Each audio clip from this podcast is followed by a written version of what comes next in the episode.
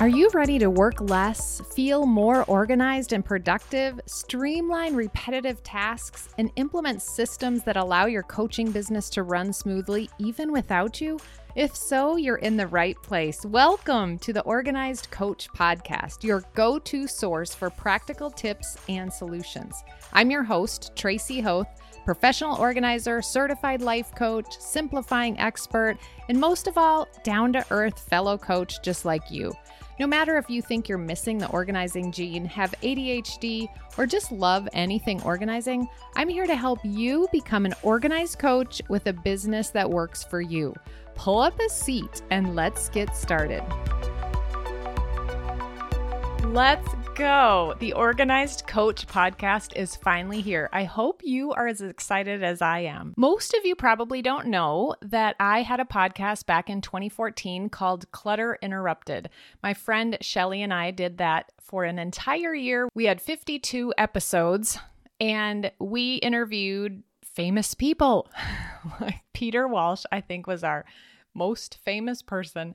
But we also interviewed Jennifer Allwood, Lisa Jacobson, Julie Morgenstern, and so many others.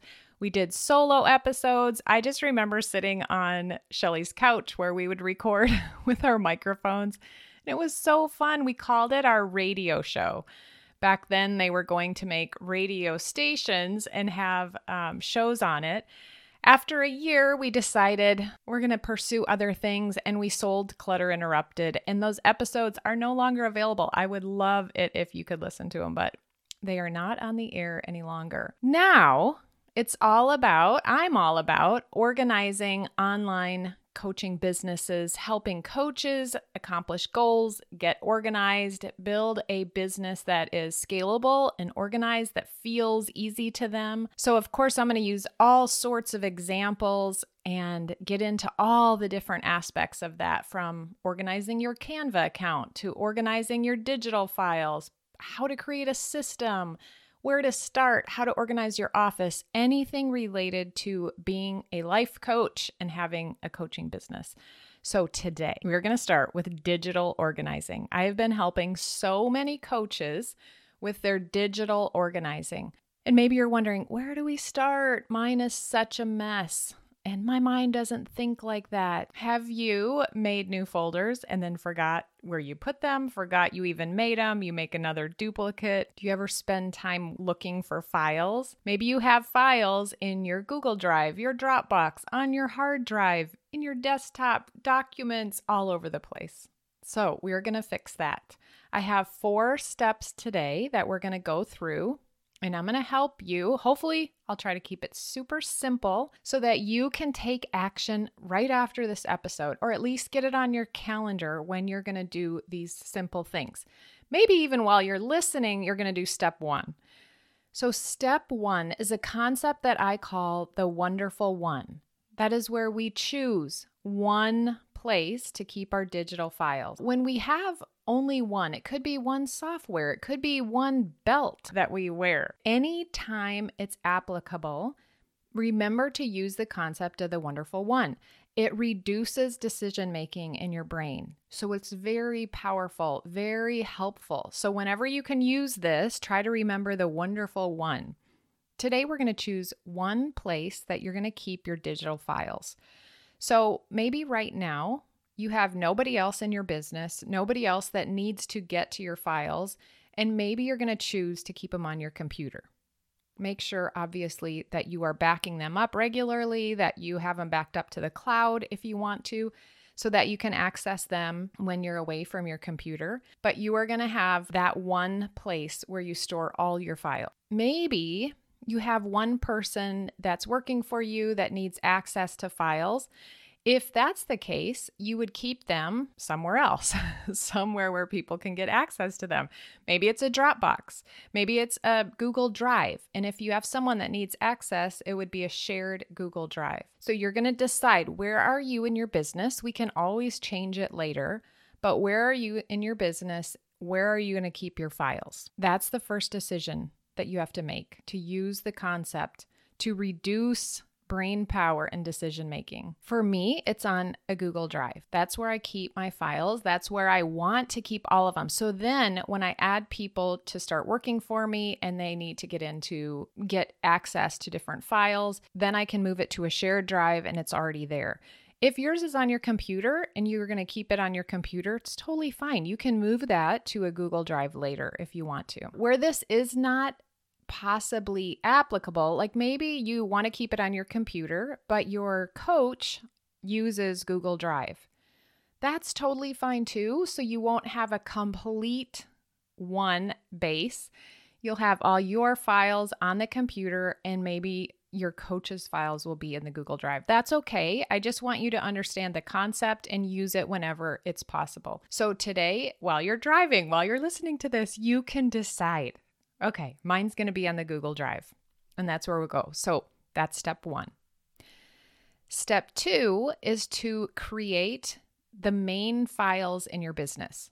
So, as you do this, you're going to think about your business and how you separate it into categories. Everyone's going to be different with this, but I have five names of categories that I think are pretty common in the coaching business. And you can rename them, you can name them what you want, you can add more categories, totally fine. But let's go through each of the categories that I think we'll start with. One thing as I do this, I want you to think about all the files on your computer all the digital assets. So, by digital assets, I mean PDFs, graphics, documents, and your slides for a presentation, and anything like that. I call that a digital asset. Think of all your digital assets and even imagine them all over the top of your desk. They're now paper and they're all over your desk. And you're going to sort those papers into categories into your business category. So if you have a high level view of your business and you look down, you're going to see these five boxes that hold your digital files. So the first one is operations. This is behind the scenes, what happens to run your business, what you do. Now, some people, if you don't like the name operations, if that doesn't make sense, a lot of people like the name admin, short for administration. That's what they would name this file in their business. So I'm going to call it operations anything that would go into operations is what's running your business. So, money, you keep track of your money in there. Anything legal, you would put in there. Anything related to your teams, HR would be in there. Anything systems or processes, they would go in there because all of those things help run your business. So, operations is one category. So you can think of all the papers on your desk, all the digital assets in your computer that are going to go into the category of operations. The next one is marketing. And it's so fun talking to different coaches because one coach would use the term outward facing. She would call that outward. Anything facing outward that you are drawing people into your business. That's the marketing. So it might be your marketing branding, your headshot, your bio, your website. It could be marketing funnels that you have set up, your ad graphics, copy, email copy. It would be images that you use for marketing. Maybe you have a podcast. Your podcast would go under marketing. That's a way you market your business. Anything marketing goes in this category. And if you call it outward facing, whatever you call it, that's totally fine. I like to use people's own words, what shows up in their brain, because that's the easiest thing you can choose. The next category would be my content. That's what I call it. I need it to have the word my in it so that I remember it's anything that I create. So once someone comes into my business, it's anything that I've created that they get access to. It could be my programs. It could be I keep collaborations in this category. Anything that I'm doing collaborating with someone, if I'm teaching in their program and I've created a slide deck, I would keep it in my content. That's just what makes sense in my brain. Another category in here that I help people figure out or that we make is old stuff. so many coaches, and maybe you're one of them, that have had a business for several years, have gone through many different creations of programs to get to where you are now. All of that old stuff could just go into my content with the subfolder old stuff. And you don't have to organize that right now. You don't have to take care of it, but you know where it is. The definition of organizing is to know what you have and to be able to find it when you need it. So if you needed to get to something older that you created, you would just go into my content, old stuff. And you would be able to find it. Perfect. And one day you'll get to that, or one day you could just delete it if you haven't gone in there. So we have operations, we have marketing, and we have my content. The next category that I think every coach needs is education. Education, free and education paid. I learned that from Kim Jobe. One time she had a file structure. One of the things I took from that is free and paid. And I love thinking about it like that free education and paid education. So anything I download off the internet, any free boot camp I went to, anything like that, I put into free. Anything that I pay for, any coaches I've hired, any programs I'm getting certified in or I'm a part of, I put into education paid. You may want to separate out certifications. If you like getting certified in various things, you could make education with a subcategory certified. Certifications and any certification program that you're in would go in there. Or you could leave it under paid, whatever makes sense for you. So, education, anything that you are getting educated on goes into that category. And I love thinking about it like this and helping coaches realize that if they hire a coach and the coach is giving them downloads and worksheets and different things, it would go in education paid and they would have the name of the coach and they would keep it all there together. But if they make something and they create something, it would go in my content. Or it could go in marketing. If it's something specific to your funnel, it could go into marketing. So we keep what we're getting educated on in there, but when we take it the next step and create something, it's going to go in one of the other categories. And then the fifth main category could be clients. If you have individual clients, if you have a folder that you give them, if you have worksheets that you hand out to them, and you need access to that easily, you can put things in clients in a file called clients. One other category that some people want is ideas. They have lots of ideas. You could make an extra category for that, or you could put those ideas specifically related to the topic. Like if it's a client idea, if it's an education idea, if it's a content that you want to create, it could go in my content. If it's um, something to do with marketing, it could go into marketing. One tip is to try to keep all of your your categories, all of your main file folders to keep them very broad so that it's easy to put things away. It's easy to know where to put them. You have five main categories, everything fits into one of those categories, or maybe you add one or two more. So when you look at your business, it's like a flow chart. You have one category, your business, and then you have five main file folders that you're going to put everything into. We're not going to go into subcategories, even though I gave you a bunch of ideas of what they might be. We'll talk about that on a future episode, but for now, you have a place where you're going to put all your files. That's step one. You have step two, created file folders, file categories. Step three is to sort. You're going to go into all of the files, all of the digital assets that you have, and you're going to sort them into these five categories. So I like to split my screen. So I'd have, let's say, documents from my computer on one side, and I would have, let's say, I'm using Google Drive on the other side, and I like to slide all the folders into those five categories as fast as I can.